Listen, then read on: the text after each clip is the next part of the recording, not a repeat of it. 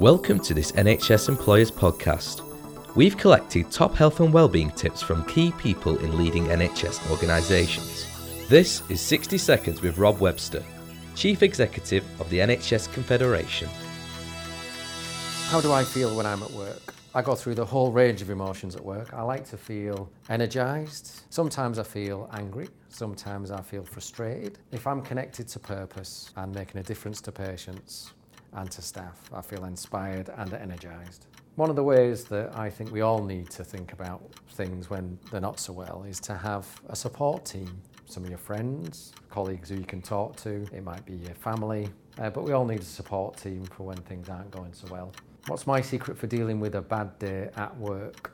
Doing exercise is a great way of relieving stress, so I might go for a run or a swim.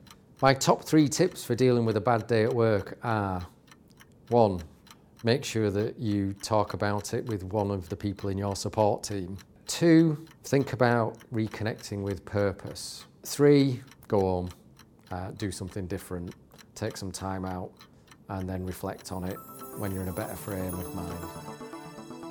For more tools and resources to help you implement your health and wellbeing strategy, visit www.nhsemployers.org forward slash wellbeing.